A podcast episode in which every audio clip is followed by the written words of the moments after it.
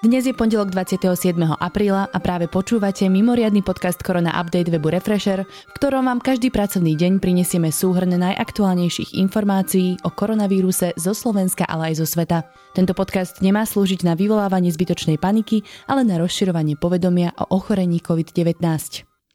Ako prvé správy z domova. Celkovo sa za včerajšok nakazili len dvaja Slováci, pričom súkromné aj štátne laboratória otestovali 3171 ľudí. V nedelu nikto s potvrdeným koronavírusom nezomrel. V nemocniciach leží celkovo 186 pacientov. Len 61 z nich majú potvrdený nález koronavírusu. 7 pacientov je na jednotke intenzívnej starostlivosti, jeden na umelej plúcnej ventilácii. Z ochorenia sa za včerajšok dostalo 9 ľudí. Slovensko tak registruje už 403 vyliečených pacientov z COVID-19. Nakazení pochádzajú z Pezinka a z Prievidze. Minister dopravy Andrej Doležal vo videu na svojej facebookovej stránke vyhlásil, že dočasne pozastavuje cestovanie vlakmi zadarmo pre seniorov. Vraj ho tým poveril ústredný krízový štáb. Má ísť o bezpečnostné opatrenie, aby dôchodcovia v rámci svojho voľného času toľko necestovali vlakmi. Neskôr Boris Kolár zo Zmerodina povedal, že vlaky zadarmo pre dôchodcov sa pozastavovať aktuálne nebudú. Dôchodcov však vyzval, aby cestovanie obmedzili. Premiér Igor Matovič mal Kolárovi slúbiť, že o možnom pozastavení rozhodnú až o týždeň. Pre študentov platí zrušená bezplatná doprava vlakmi už niekoľko týždňov. Iniciatíva slovenských maloobchodníkov žiada o čiastočnú zmenu opatrenia v prípade otvárania prevádzok. Obmedzenie otvárania maloobchodných prevádzok podľa rozlohy podľa nich diskriminuje mnohých obchodníkov, ktorí majú svoje predajne väčšie alebo len prepojené so skladovými priestormi a administratívou. Alternatívny, objemovo regulovaný prenosný pľucný ventilátor QVent, ktorý skonštruovali mladí slovenskí vedci, sa už vyrába sériovo. Pľucný ventilátor zabezpečujúci tzv. bridging ventiláciu v podmienkach, v ktorých nie je možné využiť profesionálne zariadenie, vytvorili doktorandi na katedre fyzikálnej a teoretickej chémie Prírodovedeckej fakulty Univerzity Komenského v Bratislave. Ventilátor ponúkli bezprostredne po začatí sériovej výroby Taliansku a ďalším krajinám v rámci humanitárnej pomoci. Q-Vent je schopný zabezpečiť dýchanie relaxovaného a intubovaného pacienta počas 24 hodín a v prenosnom móde 6 hodín. Umožňuje regulovať dýchový objem, pomer vdychov a výdychov a počet dýchov za minútu. Senzor upozorňuje na prebudzanie pacienta a spontánne dýchanie. Viac ako 80% obyvateľov Slovenska znepokojuje stav národného hospodárstva spôsobený pandémiou ochorenia COVID-19.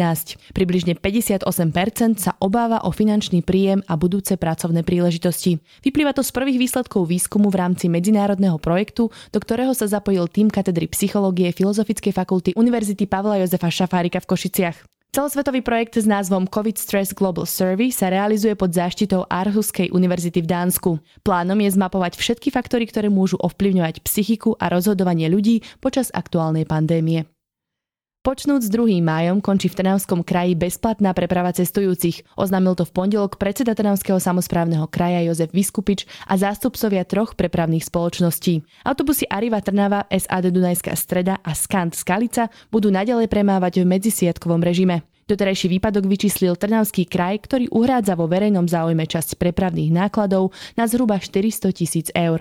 Pokles cestujúcich je nižší o 80%, v prepočte okolo milióna ľudí. Prítomnosť koronavírusu v odpadových vodách bola témou multidisciplinárneho odborného stretnutia, ktoré zorganizovala Bratislavská vodárenská spoločnosť v spolupráci s hlavným mestom. Odborníci sa na prvom stretnutí zaoberali napríklad otázkou, či by bol vírus schopný reprodukcie v podmienkach, ktoré sa vyskytujú vo vodnom hospodárstve, prípadne ako najlepšie ochrániť zamestnancov čistiarní odpadových vôd.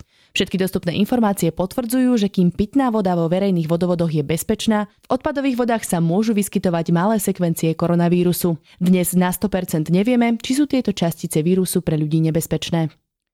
Úrad priemyselného vlastníctva varuje občanov, aby boli v období koronakrízy obzvlášť ostražití pri nákupe ochranných prostriedkov z internetu s tým, že v Európe sa zvyšuje počet falšovaného tovaru, ktorý nesplňa prísne kvalitatívne požiadavky a neposkytuje potrebnú mieru ochrany. V apríli bola na základe spolupráce bezpečnostných agentúr odhalená sieť predajcov falošných tvárových masiek v hodnote 15 miliónov eur, ktoré objednávali zdravotnícke zariadenia. Napriek tomu, že väčšina falošných výrobkov aj v tomto prípade pochádza z Číny a Indie, dnes už neplatí, že takýto tovar prezradí iba podozrivo nízka cena. Nevyužité potraviny zo školských jedální v Liptovskom Mikuláši putovali územnému spolku Slovenského Červeného kríža Liptov. Predstavitelia mesta sa rozhodli jedlo darovať vzhľadom na celoštátne zatvorenie škôl. Potraviny, ktoré nazbierali v školských vývarovniach, zaplnili približne polovicu dodávky. Riediteľka územného spolku uviedla, že ich použijú na varenie či výpomoc pre sociálne slabšie skupiny obyvateľov mesta a ľudí bez strechy nad hlavou. V súvislosti s pandémiou odporúča Emergency Medical Services prať prádlo na vyššej teplote s použitím pracieho prostriedku. Píše o tom prezidium hasičského a záchranného zboru. Pranie pri teplotách vyšších ako 60 stupňov denaturuje proteíny. Na vírus v tomto prípade pôsobia teda hneď dva účinky. Účinok pracieho prostriedku a vysoká teplota. Poďme na najdôležitejšie čísla zo zahraničia. Počet potvrdených prípadov nákazy koronavírusom vo svete prekročil 3 milióny. Uvádza to portál worldometers.info. Podľa údajov Americkej univerzity Johna Hopkinsa, ktorá vývoj pandémie takisto monitoruje, chýba k prekročeniu tejto hranice vyše 7 tisíc prípadov. V Spojených štátoch sa včera nakazilo ďalších 26 tisíc ľudí. Zomrelo však podstatne menej ako predošlé dni, kedy hranica prekračovala aj 2500 obetí. Za včerajšok je to len tesne nad 1100.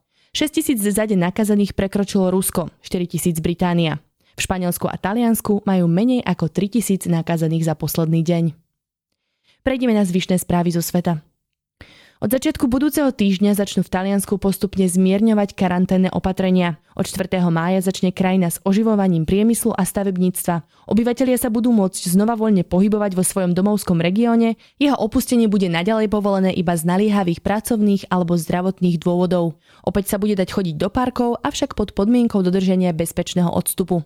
Reštaurácie a prevádzky rýchleho občerstvenia budú môcť robiť výdaj jedla. Profesionálni športovci môžu začať znova individuálne trénovať pondelok sa v Norsku aj napriek obavám niektorých rodičov otvorili základné školy pre najmladších žiakov. Po šiestich týždňoch domácej výučby sa vracajú do lavíc žiaci vo veku 6 až 10 rokov. Otvoreniu škôl predchádzalo minulý týždeň otvorenie materských škôlok. Španielsko v pondelok spúšťa rozsiahle niekoľko týždňové testovanie ľudí na protilátky proti novému koronavírusu, ktoré má pomôcť odhaliť skutočný počet infikovaných osôb v krajine. Nemecký gigant so športovým oblečením a doplnkami Adidas hlási za prvý štveť rok katastrofálne výsledky hospodárenia. Zisk mu klesol o viac ako 90%, tržby takmer o petinu. Upozorňuje, že v druhom štvrť roku ho môže pandémia koronavírusu zasiahnuť ešte tvrdšie. Adidas má zatvorených viac ako dve tretiny všetkých svojich prevádzok po celom svete a hoci online predaj stúpol približne o 30%, je to len čiastočná náhrada za obrovské výpadky.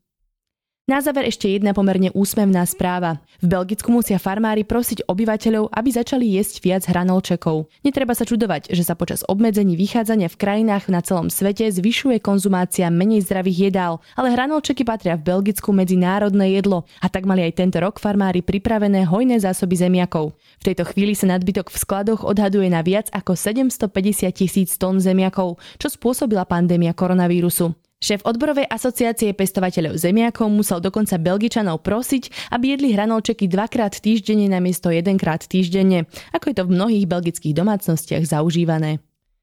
Na záver si ešte vypočujte najaktuálnejšie čísla koronavírusovej pandémie. Na celom svete je momentálne nakazených viac ako 3 milióny 25 757 pacientov. Na koronavírus zomrelo cez 209 tisíc ľudí. Počet vyliečených presiahol číslo 893 222.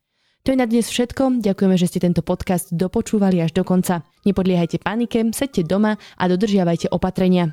Všetky ich nájdete spísané napríklad na vládnej stránke korona.go.sk. Sú tam prehľadné informácie aj o tom, koľko je aktuálne na Slovensku nakazených, vyliečených, aj počet obetí pandémie. My situáciu aj naďalej každý deň podrobne sledujeme s kolegami na webe refresher.sk. Podporiť nás môžete odberom tohto podcastu na Spotify či v iných podcastových apkách, tým, že si predplatíte Refresher Plus, alebo tak, náš podcast Korona Update zazdieľate na sociálnych sieťach. Dnešný Korona Update pripravil Viktor Kniž a načítala Tina Hamárová.